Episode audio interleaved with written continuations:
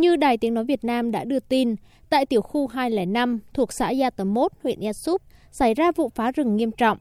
Đến nay, qua kiểm đếm tại hiện trường, lực lượng chức năng tỉnh Đắk Lắk xác định có gần 320 hecta rừng đã bị cưa hạ. Hiện số lượng từng loại cây rừng vẫn chưa được kiểm đếm đầy đủ.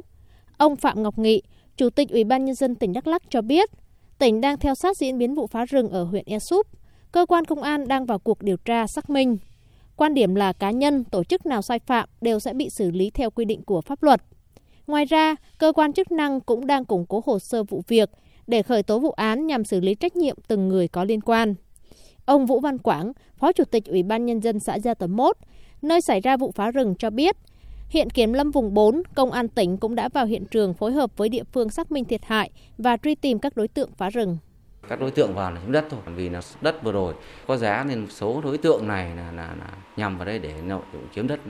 chính quyền địa phương sau khi mà phát hiện cái cái, cái sự việc này phá rừng này xảy ra thì cũng đã báo cáo với quan cấp trên và đặc biệt nhất bên kiểm hoạt kiểm lâm vào đó trực tiếp cùng khoanh vùng lại những cái diện tích mà bị phá